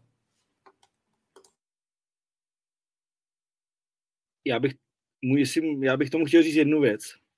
Mě to hrozně naštvalo prostě, hrozně. Protože uh, Chorý se zachoval uh, vlastně i když je Serencen jeho soupeř, tak do té doby do sebe šli, jak to má být, prostě nedali si, nedali si nic, občas se bouchnou, to se prostě stává, šli do sebe natvrdo a Chorý úplně porušil veškerý, jako pro mě veškerý pravidla hry, protože ve fotbale se můžeš zranit, v každém sportu, můžeš udělat faul, jo, ale tohle je prostě hnusota, jako já proto nemám jako jiný slovo, protože eh, jako když se to nesmí ani v boxu, jako jo, prostě to dát hlavičku. A Chorý prostě porušil všechno, jak by se fotbal měl hrát, jo. A ještě k orientaci, jo. Ten frajer hraje za Plzením. Pája mi to řekne kolik let, protože já to, jsem to zapomněl už. Na tom stadionu hrál po XT, pod reflektory hrál po XT. Je to jeden z nejlepších hlavičkářů ligy. Takže o orientaci na stadionu. Jo, kdyby hráli Sivasu, tak třeba bych řekl, aha, chlapec to tady nezná, takže, takže se mu ztratil míč, ale on to tam zná jak svý boty. Eh, otočí se, otočí se k balonu týlem, no to, já jsem prostě fakt z toho byl, já mě to hned v první chvíli ťuklo. Musím říct, že bez nějakého zpomaleného záběru říkal jsem si, to snad není jako možný, co, co jako dělá, jo. Co jako dělá prostě, protože, a říkám, mě to hrozně naštvalo, protože to byla fakt jako ultra prasárna a já to nedokážu říct, jako, nedokážu to říct jinak. A ještě dneska mě to jako štve dva dny potom, jo. Jsem se rozčil, pardon. V pořádku. To, to se neomlouvej, podle mě. Jako to vůbec není za co se omlouvat, na místě být rozčílený, protože já jsem taky už jako něco takhle hnusného dlouho neviděl a uh, myslím si, že to je asi jako nejhorší zákrok uh, letošního ročníku ligy zatím. Teda. A doufám, že už žádný horší nebude protože, nebo to se ani snad nedá nazvat zákrok, jako to je útok na zdraví toho soupeře, to je prostě fakt něco nechutného. A to, že se bránil, jak se bránil potom v tom prohlášení, to jsem asi schopný pochopit, že co má říct, jako asi nemůže říct, no jasně, já jsem ho chtěl praštit hlavou, že jo, tak jako do, dokopali ho k tomu, aby uh, dal nějaký takovýhle vyjádření, kde se pokusí ospravedlnit, ale nevěřím mu, nevěřím mu vůbec a myslím si, že tohle je věc, kterou je potřeba hodně tvrdě trestat, co nejtvrdější na horní hranici, protože je to útok na hlavu, což je nejnebezpečnější ze všeho a určitě se k tomu ještě dostaneme, ale tady bych potrestal nejtvrdším možným trestem i VAR, protože takhle, jako, takhle nepochopitelně pominout takhle šílený zákrok a prostě nevrátit to tomu hlavnímu rozhodčímu přeskoumání, to prostě pro mě vůbec to je naprosto nepochopitelná věc. Tak když se podíváme, že Jan Kuchta dostal trest na pět zápasů, tak kolik by tedy měl dostat Tomáš Chorý podle vás? Tak on hlavně, ne, pokud, jestli se nepletu, opravte mě kluci, ale pokud nedojde ke zranění hráče, vys, co byl případ Cedidla versus Everton, a on nedostal červenou kartu na hřišti, tak dle regulí ligy podle mě on by ne, nemá vlastně právo dostat trest v současnosti. A opravte mě, jestli jsem to blbě pochopil. Jako je otázka, co, co je zranění a co není, že jo? tak ten Serencen měl na hlavě bouli jak žárovku, tak jako mně přijde, že to vlastně jako zranění je. Samozřejmě on ten zápas dohrál a jako je štěstí, že neměl otřes mozku nebo něco takového, protože klidně ho mohl mít, jako mohl trefit trošku někam jinam, nebo mohlo to prostě skončit daleko hůř a naštěstí teda jako ten zápas dohrál a snad to pro ně nemá žádný následky, ale jako je potřeba to trestat na horní hranici, prostě horní hranice té sazby a uh, jako takhle pořád bych asi řekl, že to není trest. Na kolik byl rekord? 12 zápasů, myslím, dostal Kveuke. Kveuke. Dostal Kveuke za, za tu zlomenou nohu tehdy, kdy teda to, to byl asi jako nejhorší zákrok, jaký jsem kdy v České lize viděl, tak o, o něco málo níž, ale jako je prostě potřeba fakt tu laťku nasadit vysoko, aby už si tohle nikdo netroufal a jasně nastavit spolupráci varu s hlavním rozhodčím tak, aby to těm hráčům neprocházelo, protože ten hráč prostě musí mít v hlavě, že když tohle udělá, tak mu to neprojde. Tak prostě to vidí VAR, opraví hlavního rozhodčího, pokud si toho nevšimne, vyloučí ho a on dostane tvrdý trest. Ale pokud to ty hráči v hlavě nemají a hrajou s rozhodčíma nějakou hru na to, jako jestli to projde nebo neprojde, tak je to průšvih. A je to věc, která sráží Českou ligu hrozně moc. Kluci, já myslím, že to je tak, že disciplinárka může otevřít ten případ, pokud tam je zranění. a pokud existuje nějaká lékařská zpráva, takhle, takhle jsem to pochopil, eh, dneska jsme to řešili na poradě, musím říct, ale tady asi není problém, ten Serencen prostě měl bouly, jak říkal David, a um, ještě, ještě k tomu zákroku, který někdo píše, že jako ho nemohl zranit, že hlavička nic není, jako když ho trefil čelem, já si pamatuju Rockyho nebo nějaký takovýhle film, kde se říkalo, že čelo je nejtvrdší část těla. Jo, a to, to mám od malička, jako to jsem sledoval nějakým videu, že jo, v 80. letech. A uh, on ho praštil čelem do tváře a ve tváři jsou přesně nějaký ty oblouky, které nejsou tak tvrdý jako čelo. Teď on, on mu mohl jako propálit tvář, jo, nebo mohl trefit na, já nevím, do nějakého toho očnicového oblouku, to prostě je tak strašně nebezpečný, že pro mě jako když to srovnám s kuchtou, tak je to minimálně na stejný úrovni. Jako jo. U kuchty já viděl úmysl taky, jo. tam byla ta vytočená noha, je to hrozný, mohu, to je stejně velká prasárna jako ten chorý za mě, protože ten má na, na noze navíc zbraně ještě, on mohl vypít flíg, vypíchnout Flígenovi oko, jako, nebo mu, mohl udělat něco ještě dalšího. A já si myslím, že jenom schoda okolností, že oba tyhle zákroky skončily vlastně bez zranění. Jo. Dokonce ten Oli Fliegen říkal, že se bál, že udělá penaltu, jako, což, by bylo, což by byla nejvtipnější věc, kterou bych zažil snad. Jako, jo. Ale já bych, to, já bych eh, jako pět zápasů dostal Kuchta, Chorý by měl dostat za mě minimálně pět, ale klidně i víc. A za mě i Kuchta mohl dostat víc. Jako prostě. já, to, já to mám takhle nastavený, protože to, to bylo nechutný věci dvě. No. To já to jasím, jako toho kuchtu, toho kuchtu jsem tady pominul, ale taky bych řekl, že to je jako vlastně srovnatelný, protože je to prostě útok na hlavu a můžeme se bavit o tom, jak moc eh, úmyslný, neumyslný do hlavy těm hráčům nevidíte, ale tady v tomhle případě, kdy se vyloženě ohlídl, koukal, kde toho soupeře má a pak úplně změnil jako pohyb a praštil hlavou, tam si myslím, že jako o tom, jestli to byl úmysl nebo ne, vlastně ani nemá snad cenu polemizovat. To prostě, to snad jako soudný člověk vidí rovnou, takže už jenom z tohohle důvodu bych se fakt přimlouval za co nejpřísnější trest.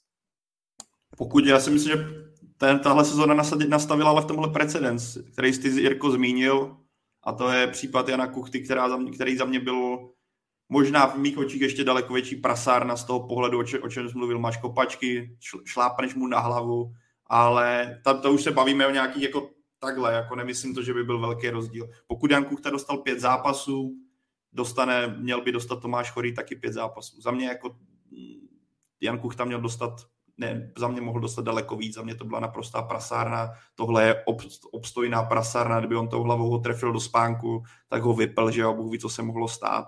Takže, ale je, byl tady nastavený precedens téhle sezóně 505 pro Kuchtu.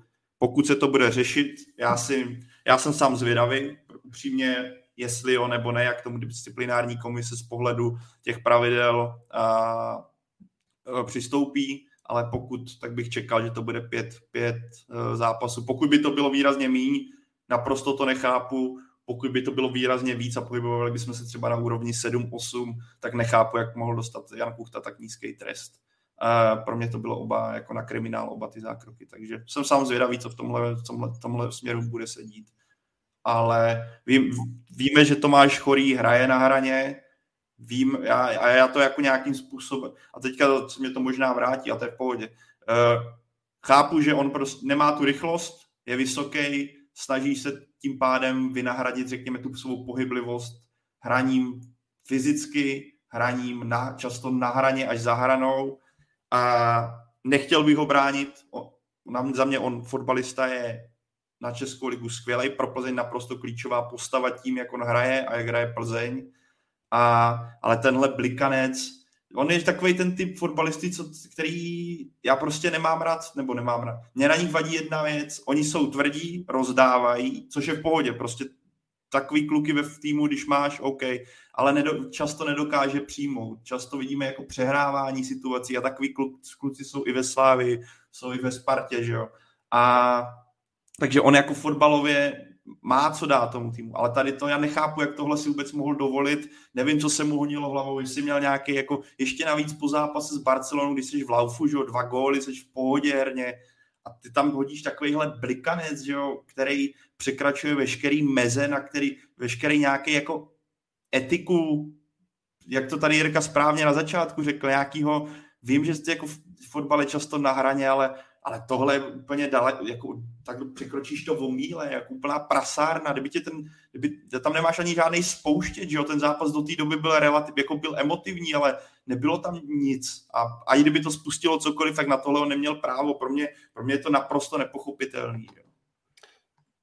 Jirko, označil bys Tomáše Chorého momentálně jako nejzákeřnějšího hráče České ligy? Ty jo. Uh, no. Já, já nevím, nevím přesně. Já, Ondro, já si možná... To, tohle tomu hrozně nahrává. Jo? Já zas pro něj mám pochop, pochopení v jedné věci. Oni tyhle ty kluci vypadají hrozně blbě uh, na hřišti. Jsou a často jakoby i nechtěně ublížejí tomu soupeři. Jo? To byl pří, případ Vráťa Lokvenc, i, i Honza Koller, uh, Libor Došek, jo, prostě uh, oni mají ty ruce vysoko, kluci, kteří proti tím jsou menší. Já si možná paradoxně myslím, že Tomáš Chorý trošku ubral. Že byl větší jako větší čuně ještě třeba před dvěma, třema lety. A teďka po návratu z Belgie, byl v Belgii, že jo, ne v Holandsku, Belgii, Belgie, z Belgie, mně přišel takový jako samozřejmě tvrdý hráč, extra nepříjemný, ale pozor, Serencen mu taky nakládal, ale mě, tohle mě nevadí, jo. I když se držej, je to vlastně jakoby proti pravidlům, ale to se prostě ve fotbale dělá. Držej se oba, mlátěj se, OK, pokud to, je, pokud to zůstane na hřišti a pokud to, se to nepřeklopí v, to, v tohle tu věc, co se, co se stala v sobotu, tak s tím nemám problém. Ale mně se zdálo, že Tomáš Chorý právě ubral. Že, že nehrál tak zákeřně. Hrál prostě hrozně, on hraje hrozně tvrdě, je hrozně nepříjemný. Mám pomalu metrák, jako pomalu dva metry, to je, on je prostě kolos. Ale tohle to, jako, jako já vůbec to nechápu, kde to vzal. Pavel to perfektně nakous, on je, on je v životní formě. Jo. A, a zblázní se prostě. Jo, vemte si, že tenhle ten zákrok, on může dostat třeba 7-8 zápasů, říkám hypoteticky, a on nebude hrát do půlky jara. Eh, Plzeň koupí vysokého útočníka, mluví se o tom, že má zájem Vašulína, Vašulín se chytne, je to taky dobrý hráč a Tomáš Chorý může jakoby skončit eh, zase jako náhradník v Plzni. Jo? Vemte si příklad Kudely, jak jemu jedna blbost jakoby ovlivnila kariéru. A to se může stát podle Tomáši Chorýmu. Ale my ho za to nemůžeme litovat, protože si za to může úplně sám. A já si myslím, že prostě si nějaký hrozný trest zaslouží. Pokud eh, Tomáš Chorý kluci dostane trest, eh, jak velký by to byl problém pro útok Plzně eh, v momentě, kdy Jan Kliment je zraněný, Basy je mm, zatím nepředvedl nic, tak je tam ještě René Dedič. Co vy na to? Řeknu krátce, obrovský, on je naprosto klíčová postava. Vidíme to v momentě, kdy Tomáš Chorý není na hřišti. Plzeň je vlastně ten tým, ten systém, který preferuje Michal Bílek, naprosto sedí typu útočníka Tomáš Chorý a Tomáš Chorý naprosto tá, s tím svým stylem táhne Plzeň k těm výkonům, které Češi v Lize dokáží předvádět. A kdyby on měl vypadnout na delší čas, tak je to obrovský problém. Potom by třeba mohl přijít jako výhoda, pokud by to nastalo. Výhoda je, že máš do konce sezóny, nebo podzimu máš jeden zápas, mohl by přijít, jak tady Jirka zmiňoval, Daniel Vašulín, zase pro Michala Bílka ideální útočník, vysoký, silový, silný ve vápně. Tohle by bylo asi řešení, ale já si myslím, že mezi oběma, co se kvality týče, je pořád v současnosti rozdíl a to poměrně výrazný. Vezmeme v potaz, jak Tomáš Chorý, tam už v Plzni je dlouho, jak už si na to navykl, jak jsou na něho navyklí spoluhráči. Pro západ Čechy by to byla, jako, byla obrovská rána směrem k boji o titul a to, to nevím, co by pak Adolf Šárek říkal Tomáši Chorému, protože tohle, jako kdyby se potom, za mě by, by to byl možná klíčový bod v boji o to, nebo v boji o titul. Pavle, já s tebou výjimečně nesouhlasím. Jo. Jinak, se vždycky, jinak se vždycky samozřejmě souhlasím. Eh, bude to, měl by to být podle mě jeden zápas, protože si myslím, že disciplinárka to nerozhodne do té středeční dohrávky. To znamená, že to bude případ sedidla, zlínský obránce po faulu na Evertona mohl hrát myslím, že dva zápasy, až pak byl potrestán. Um, takže to bude jeden zápas a Plzeň v zimě udělá útočníka, který může být lepší než, než Chorý. Vem, vemte si, že vemte si Chorýho jako minulost v Plzni. Jo. Minul, minulou sezónu byl jedničkou Bogel, jasnou. Chorý pomáhal jako střídající hráč, chodil tam na 20 minut, rozhodoval zápasy ze standardek, se Sláví vyrovnával ze standardky, ale Bogel byl jasná jednička. Je, byl fotbalovější, Vašulín je fotbalovější než Chorý.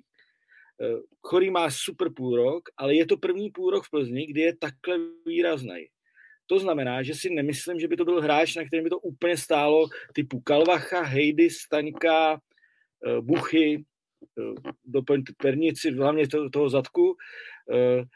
Je, je, pro, je pro Plzeň důležitý, dobrý, ale myslím si, že v tuhle chvíli, že začíná zimní přestávka, to může Plzeň docela elegantně vyřešit když si vzpomenu, jak, jak šťastnou ruku má v poslední době v přestupech, což se týká i třeba Erika Jirky, který se mě začíná čím dál víc líbit. Já myslím, že Basy, Basy se zlepší. Jo, René Dědiš, to, byl, to byla záplata, eh, která nic nestála, takže to vlastně nemá žádný vliv na ten klub nebo tým. Takže si myslím, že Plzeň to může lehce vyřešit, i když nastane takovýhle problém.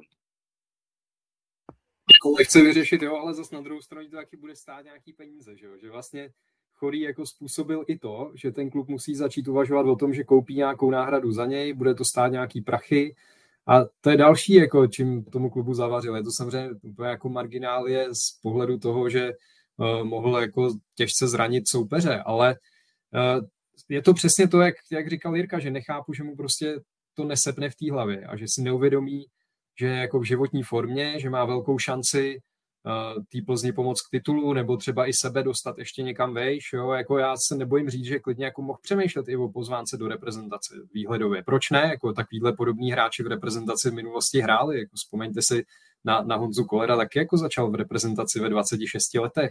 A ještě v tu dobu zdaleka bych řekl, že nebyl na vrcholu a zlepšoval se. Tím nechci přirovnávat Tomáše Chodího jako k Honzovi Kolerovi, to přece jenom jsou jako uh, od sebe schopnost má trošku někde jinde.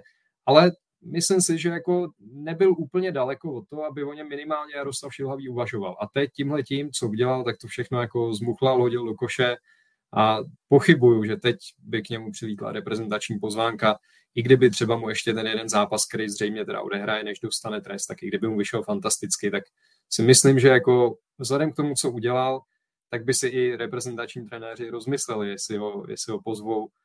Je to prostě věc, kterou si může klidně zkazit kariéru. No. Je, to, je to hloupost a kdyby se mu to stalo poprvé, že, že někoho jako takhle zákeřně fauluje, tak hm, se to snad dá omluvit, ale u něj prostě už to byl několikátý, byť teda zdaleka nejhorší tentokrát zákrok a on si prostě ten pozor nedává. Asi se neumí uhlídat v některých situacích, ale nerozumím tomu. Tady opravdu nebyl žádný spouštěč, nebylo to nějak do té doby vyhecovaný neoplácel, jenom mu najednou bliklo prostě. Já, já nevím, nemám pro to pochopení. Davide, zase na druhou stranu, pokud jde o peníze, tak eh, Plzeň stejně o Vašulínovi uvažuje. Jo. A už je to delší dobu, to není ani otázka jako posledních týdnů, to je otázka třeba roku dokonce už. Jo. Takže tam jakoby, oni, ho stej, oni se stejně ho budou snažit eh, přivíst. Jo. Takže to jo, ale vím si, že třeba Hradec si díky tomuhle může jako víc dobrou. Může si říct, vy ho potřebujete, tak my prostě okay, za něj chceme ještě o něco víc peněz. Já jsem ale to hlavně myslel jako na ten vliv na toho chorýho, protože Kliment se dostane, eh, Kliment se uzdraví, byl výborný, byl výborný během podzimu, může si klidně vzít jako útočníka číslo jedna, přijde Vašulín, který je mladší než chorý, je, za mě je fotbalovější a k tomu má fyzické dispozice skoro jako chorý. Um, nevím, Basi je na hostování, uvidíme, co s ním bude. Jako chorý, chorý může, já neříkám, že to stane, ale může mu to úplně jako rozdupat rozjetou kariéru, nebo rozjetou část kariéry, takhle. A ono je potřeba furt ale zmínit jednu věc. Uh, my tady operujeme s tím, že ten trest přijde, ale já nevím, jestli máte kluci indicie o tom, že stoprocentně přijde. Já si myslím, že takové indicie zatím jako nejdou, nebo jestli máte, já jsem třeba dle těch jako regulí, já třeba nejsem vůbec přesvědčený o tom, že k tomu jako dojde. To jako, sám, jako čekám na to, jak jste zmínili v půlce týdne disciplinární komise, jak zasáhne, ale já třeba zatím nejsem přesvědčený o tom, že k tomu jako dojde na základě té, jenom na základě té, ale jenom dávám do uvozovek na základě boule. Sám jsem o to, a já třeba, Jirko, s tebou nesouhlasím v tom směru, v tom línem a jestli k tomu dojde, tak jsem zvědavý, kdo na konci bude mít pravdu. Za mě si myslím, že Daniel Vašulín by potřeboval jistý čas na aklimatizaci, protože pořád je to hráč jenom Hradce Králové a ten, který hraje systém pod panem Koupkem, který mu skvěle sedí. Navíc on nemá teďka nějakou zázračnou formu. Bylo by to zajímavé ho sledovat, ale takhle bych to řekl. Jestli je některý klub, který by Danielu Vašulínovi v Česku seděl, tak to je právě Plzeň a boj o místo s Tomášem Chorým na tom hrotu. Pavle, já ti to jednou, jednou maličko vrátím. Eh, Daniel Vašulín, eh, samozřejmě hradecký styl mu sedí, plzeňský by mu seděl. Daniel Vašulín už jednou měl tak, takovýhle výpadek formy, i když teď to není tak výrazný, jako to bylo na začátku jara.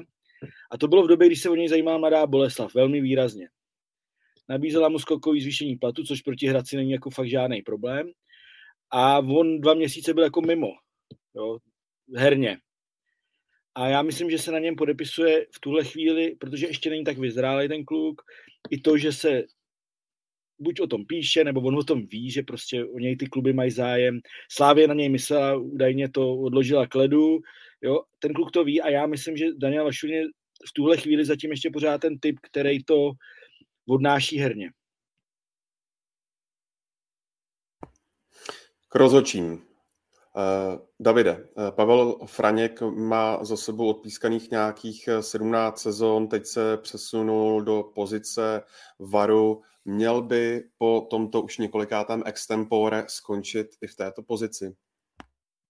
Já si myslím, že jo, protože tohle opravdu, já to prostě neumím pochopit. Ať mi to někdo vysvětlí, jak je možný, že něco takového přehlídne, že se tím vůbec vlastně nezabývá, že dá pokyn do sluchátka, myslím, že dal pokyn, můžeme hrát dál, nebo co to říkal ten hlavní rozočí. Tak jako, já nevím, já prostě fakt jsem úplně žasnul, když jsem tohle slyšel. Jak to může vůbec říct a jak si to může nevšimnout, nebo to nechat být. Jestli zase řekne, že neměli vhodný záběr nebo něco takového, tak, tak mi to přijde úplně k smíchu. Fakt, jako já jsem velký zastánce varu, vždycky jsem chtěl, aby tady byl, myslím si, že je to dobrá věc, že je to nejlepší možná pomůcka na vymícení špatných věcí z fotbalu a vymícení omylů z fotbalu, ale pokud ho budou rozhodčí používat takhle, tak je vlastně úplně zbytečný, protože se prostě můžou si s tím nakládat, jak chtějí, můžou přehlížet věci, můžou si ty pravidla ohýbat podle svýho a to je prostě úplně špatně. Je to jako, nevím, nějaká česká cesta, jak, jak používat VAR mi přijde, protože nechci říct, že ve světě s ním nejsou problémy, určitě jsou taky, jasně, ale jako v Česku se to opakuje, je to skoro, skoro v každém kole. Viděli jste vlastně minulý kolo Slávě Bohemka, že jo, rozhodčí vlastně dostal naopak signál od varu, dvakrát se na to vykašlal, udělal si to podle svýho. Teď zase tohle vlastně ve dvou dnech eh, dvě věci, které rozhodčí ve spolupráci s Varem vyřešili podle všeho úplně špatně, tak já nevím, já prostě měla by se udělat asi nějaká revoluce nebo nějaký ještě další školení v tom, jak by rozhodčí měli používat VAR, ale už ho tady máme dost dlouho na to, aby to snad věděli, ne? Nebo já opravdu jako tohle to neumím, vůbec to neumím vysvětlit, jak je možný, že dělají trvalé a dlouhodobě takovýhle omily. Davide, za mě si hrozně moc diplomatický.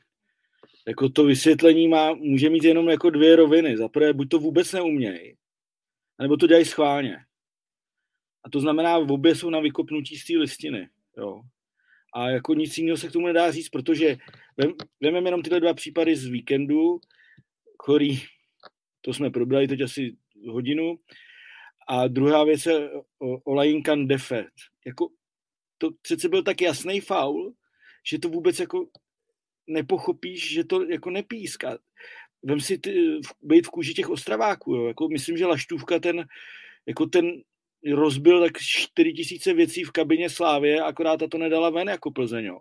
Ale e, prostě oni kvůli tomu dostali rozhodující gól, prohráli na Slávii a ten VAR je prostě poškodil a buď to bylo schválně, nebo to neuměj. A e, potom řešení je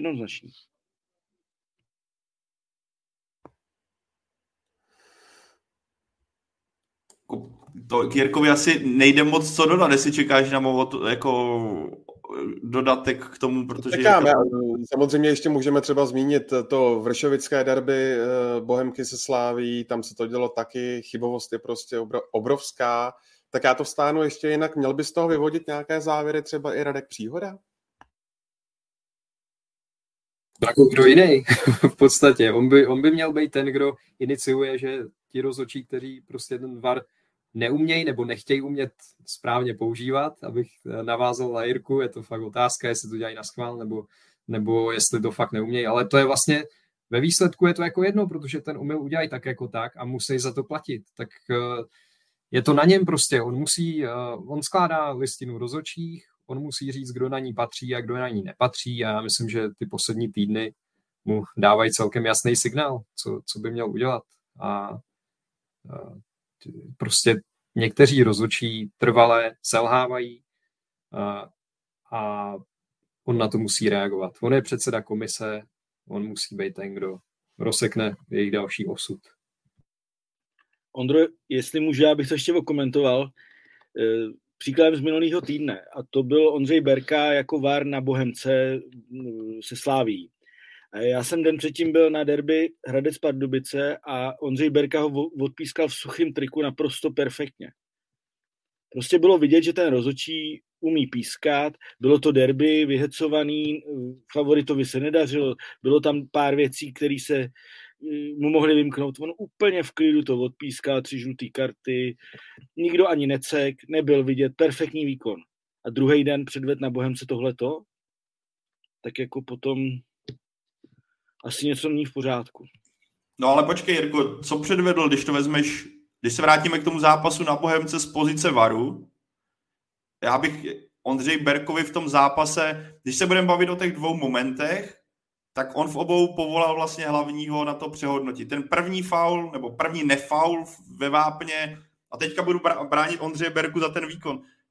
Že jo, to bylo za mě víš, jak by to bylo, kdybys to pískl, to je takové, prostě jsou momenty, které když pískneš nebo nepískneš, tak si to obhájíš, což byl ten první moment, Ondřej Berka to viděl jinak, třeba kdyby byl na hřišti, tak to vidí jako faul, ale pak máš ten, druhou, ten druhý faul, kde, která přišel penalto, penaltovej a tam Ondřej Berka zase volal, že jo, já bych úplně za, Ondřeje Berku zavar v utkání Bohemka Slávy jako netepal, já spíš nechápu ty, tyhle, tento utkání, já nevím, tam může to působit tak jako jistá nedůvěra mezi těmi sudími, ale to je jako čistá spekulace. Stejně, ale dívej, stejně jako po každým tom, eh, po každým takovémhle výrazném momentu se okamžitě mezi fanoušky na Twitteru, na sítích začne křičet slovo tendenční a že je to jasný. A jenže když někomu napí, budeš říkat o tom, že je to tendenční, tak prostě to už je jako obvinění víceméně z podvodu a je to víceméně, jako bych řekl, směřování k trestnému činu.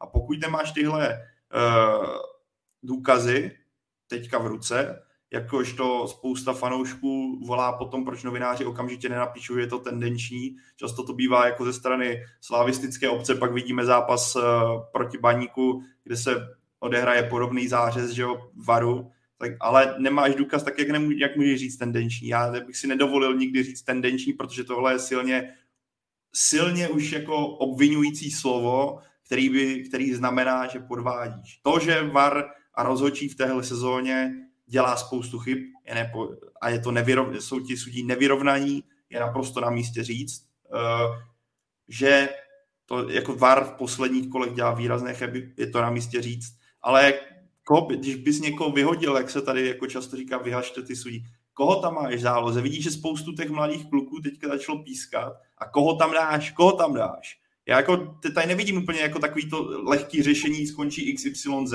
a najde tady ABC. Koho bys tam dal? Teď vidíš na tom hřišti a to je nehájím, tohle není hájení, já ten spíš jako se snažím jako tak nějak obecně vzít koho bys tam dal? Za mě třeba Dalibor Černý to utkání, když odečtu tu hlavičku, ke kterého VAR ne, uh, nezavolal, za mě to utkání Plzeň Sparta zvládl velice dobře. To, to za mě, ty jsi říkal Ondřej Berku v tom východ, východočeském derby, to zvládl dobře. Za, jako pro mě je problém, já, jak, jak jsi to říkal, ty možná neznalost nebo odvaha jako uh, odvaha si zavolat toho sudího v některých momentech, nebo já vlastně ani, vlastně to nedokážu definovat, jako strašně lehce se to dá odsoudit, a, ale já se snažím v tom jako najít nějakou jako nějaký pojítko, který máš podložený fakty, fakty. A prostě mě nenapadá. Já to jako tenhle víkend, ty dva momenty jsou pro mě tak jako nepochopitelný přijmout, že se udály a nebylo na ně zareagováno, že že můžu jen tak krutit, jako můžu zvednout ramen a říknout si, nechápu to. Ještě se vás zeptám. Pardon, já bych do toho skočil. Já, se, já se omlouvám, já jsem to splet samozřejmě. Tam byly chyby od pana Klímy, ne od pana Berky. To, jsem, to se omlouvám, dostal jsem tady za to sodu. Eh, to jsem řekl samozřejmě blbě. Akorát z toho vyplývá jenom jedna věc, že těch chyb je tolik. V každém kole, my řešíme v každém kole několik chyb rozočích, několik chyb varu a pořád se to opakuje. A mě, mě už jako moc nebaví to omlouvání, že jsou mladí a že jsou noví a jako, jako, jako je tam, přece je tam od toho pan Příhoda, jeho komise, eh, LFA, Fatcher, tak ať, jako, ať s tím jako něco udělají, protože to je fakt, je to čím dál horší. Vemte si, opravdu vemte si ty týmy, které jsou poškození, vemte si Baník na Sláví, Bohemkus se Sláví, jo, Hradec na Spartě, já nevím, to nejvýjmenu také rychle, ale prostě to, to ovlivňuje tu ligu prostě. Mně ještě přijde jako hrozný rozdíl mezi tím, jestli udělá chybu rozočí na hřišti, kde to má opravdu jako strašně těžký, eh, je často v nepřehledné pozici, ze který nevidí úplně dobře, a jestli udělá chybu rozočí úvaru, který má prostě k dispozici několik třeba i jednoznačně úplně průkazných záběrů, ze kterých jako musí poznat, že se stala chyba, že musí opravit toho hlavního. Když to nepozná, a ještě když je to rozhodčí, který mu je 48 let a pískal ligu, já nevím jak dlouho, 15 let nebo kolik, tak potom jako se ptám, co tam dělá. To tam prostě nemá co dělat, takovýhle člověk. A více, kde někdo dobře píše, aby jsme to uvedli jako úplně do kontextu, VAR nepatří pod uh, pana příhodu, patří pod, uh, pod někoho jiného, jestli se nepletu. Bylo to i, já nevím, no, to je, což je další faktor, že jo. No, no patřil pod pana Beneše, který, který podle, podle naší informace nějak končí. Proto já jsem jmenoval Fatcher, LFA, pana Příhodu a možná bych mohl přidat ještě nějakých pár dalších institucí, ehm, ale přece ty spolupracují, přece jako ty rozhočí. Eh, David, myslím, že to nakous. Je tam, je tam nedůvěra prostě mezi těma rozhočíma, ale ty, ty jsou přece jeden manšaft. Není to tak, že Berka jde proti Klímovi a obráceně. Nebo by to tak nemělo být? Davide, eh, ještě ke komisi rozhodčích, eh, když se podíváš na to, že po tom vršovickém derby vydá eh, vlastně své prohlášení až dva dny poté a, a k výkonu Franka se ozve asi 20 minut po skončení zápasu Plzeň-Sparta, tak nepřijde ti, že mm, je tam trošku práce na nějakou mm, společenskou objednávku nebo nějaké podlehnutí tlaku? To nedokážu říct, ale měli by ty pravidla jako sjednotit. Měli by jasně říct, my se k tomu vyjádříme tehdy a tehdy, vydávat prostě každý týden prohlášení jako ve stejnou dobu. A navíc jako to nechci, neříkám, že to je ta nejdůležitější věc, ale stalo se několikrát, že vydali to prohlášení ve chvíli, kdy se dělo něco hodně podstatného, co vlastně novináři řešili v tu chvíli mnohem víc. A přišlo mi, nechci to nikomu podsouvat, jak kdyby to bylo jako na schvál, kdyby se snažili některé věci jako přikrejt tím, že to vydají v době, kdy, kdy prostě to zapadne vlastně. Když to vyjde na webu, tak to nebude třeba až tolik, tolik výrazná věc. Ale to může být jenom můj dojem. Říkám, nikomu to nechci podsouvat. Každopádně by se měl sjednotit čas, kdy ty prohlášení vydávají, protože takhle to vypadá divně. Prostě taky jsem se nad tím trošku zarazil.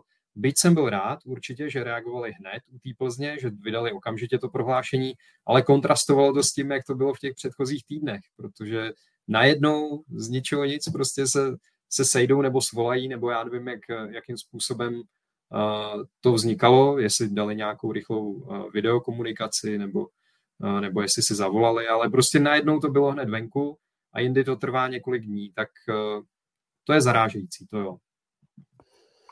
Uh, Gondro, ještě tady, já tu, inf, jak tady píše ještě pan Kotula, Kotula jestli, jestli to bude takhle. Já jsem zvědavý, pokud by k té změně došlo, Jirka, jak tady nasnil přesně, že by mělo dojít k té kooperaci, ať už je to pod kýmkoliv, ale pokud by k té změně došlo, jak by to ovlivnilo třeba složení varu, jestli by třeba nedošlo k tomu, po čem volá vlastně Petr Fousek, aby vznikla nějaká jako centrála varu na Strahově, kde by to ty sudí řídili bez toho, ani by jezdili na stadiony přímo.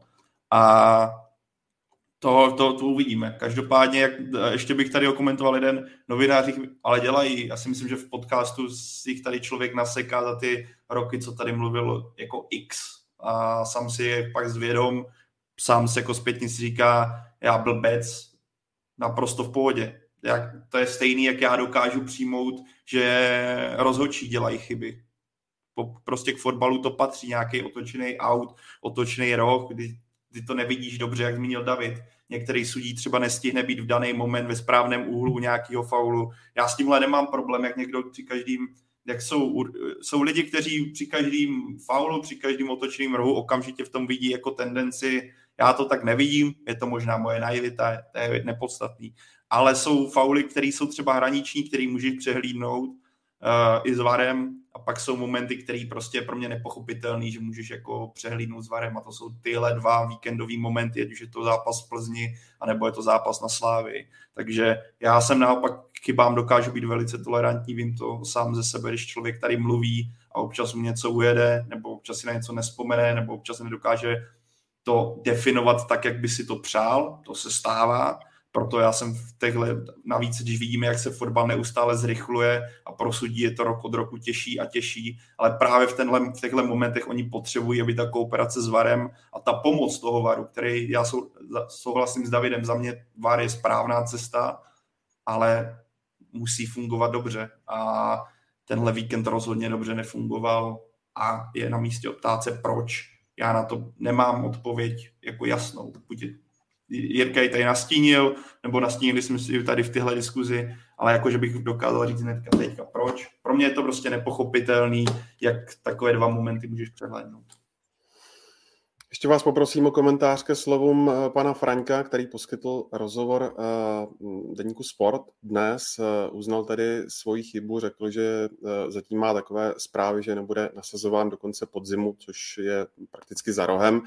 A řekl, cituji, ve voze jsem vyhodnotil střed tak, že se nejednalo o úmysl, že tam nebylo, že by se hráč zaklonil a udeřil, že se jednalo o souboj o míč, snažil se hrát, dostat se k míči. Neviděl jsem to jako zjevné pochybení. Tak eh, co vy na to? Já na to, že to je výsměch. To je, jako, jak tohle může říct. Nechápu. Jirko, ty se chystáš něco říct, nebo si tam něco čteš? No, já jsem čet to jeho vyjádření, ještě než jsem šel na podcast, jsme ho tady měli nachystaný. Eh, byla tam ještě jedna věta, která mě hrozně pobavila, ale jako teď, co vypích Ondra, že neviděl to jeho napřažení hlavou, říkám to dobře, jako, jako, jak to, že to neviděl, jako ten chorý prostě dal hlavu dozadu a pak, pak teda čuknul, což je slabý slovo, do, do Serencena, takže takže nevím. Eh, musím říct, že už z toho vyjádření, když jsem ho viděl celý, co nám teda poslal pan Franěk, nebo řekl, tak eh, mně přišlo, že si z toho prostě dělá sám. Jako. Tak eh, ještě k samotné mu utkání, mm, jelikož tedy Sparta, jak víme, vyhrála 1-0 golem Davida Pavelky. Zajímá mě, kluci, co to vlastně pro uh, klub uh, z Letné jako takový znamená, když víme, že má za sebou ten uh, velký příděl od Slávy v derby. A um, co říkáte na Briana Priského, který, který vlastně reagoval novým rozestavením 3-4-3 a to, že pak to vlastně zaskočilo i samotného Michala Bílka? Tak ono to zaskočilo asi více do lidí. Já jsem, upřímně jsem taky nečekal, že nastane tak výrazná změna v takhle důležitém zápase. Ale jenom to ukazuje, že Brian Priska není, je coach na svém místě za mě nadále. A to, toho, že se pustil do, jak to říct, experimentu trošku, teďka nedokážu najít asi alter, alter, lepší jako název, ale experimentů v momentě eh, s rozestavením a systémem, který doposud nepoužil v zápase, kdy nutně potřeboval vyhrát, protože když vezmeme výprask eh, v derby, navíc po velice tragickém, tragickém výkonu, ta představa, že by v Plzni znovu prohrál, ač my ho tady můžeme hájit sebe víc, tak jako ten tlak, viděli jsme to na tribunách, fanoušci Sparty nefandili, byl tam jako jediný banner, ani nevím, co tam na něm přesně bylo, se to nedokázal přes ty plexiskla přečíst, ale... To bylo poděkování, poděkování za, za rekordní derby, no. Jo, takhle, OK. Tak uh, tohle, tenhle zápas trošku, řekněme, spevní půdu pod uh, nohama jak hráčů Sparty, tak i Briana Priského, Navíc to, ten systém, který nastavil, ač nebyl dokonalý, myslím, že mezi hráči tam byli uh, vidět, že to hrají vlastně v ostrém zápase poprvé, že někdy uh, si ještě nevyhověli, něco, něco bylo uspůsobené spíš defenzivně, uvidíme, až to bude třeba do uzavřenější obrany a soupeři, který je outsider, ale za mě to bylo dobře zvládnutý a pro Spartu se teďka bude daleko lépe dýchat. Já si myslím, že i to je obrovský psychický, obrovská psychická vzpruha, ale musí Sparta potvrdit i v dalších zápasech. Eh, já si teda myslím, eh, v momentě, kdy mám v kádru zelen, zeleného s Mejderem, tak eh, neskusit tenhle systém častěji je trošku je trošku chyba, si myslím, protože to tam potom volá zelený hraje wingbacka v reprezentaci Mejder, pro Mejdera je to ideální post. Ale já bych jako neříkal hop u Sparty, jo. Prostě teď to byl, byl to naprosto vyrovnaný zápas, Plzeň měla před golem Sparty obrovskou šanci, dohromady to bylo, jestli jsem to dobře počítal, 2-2 nebo 3-3 na šance.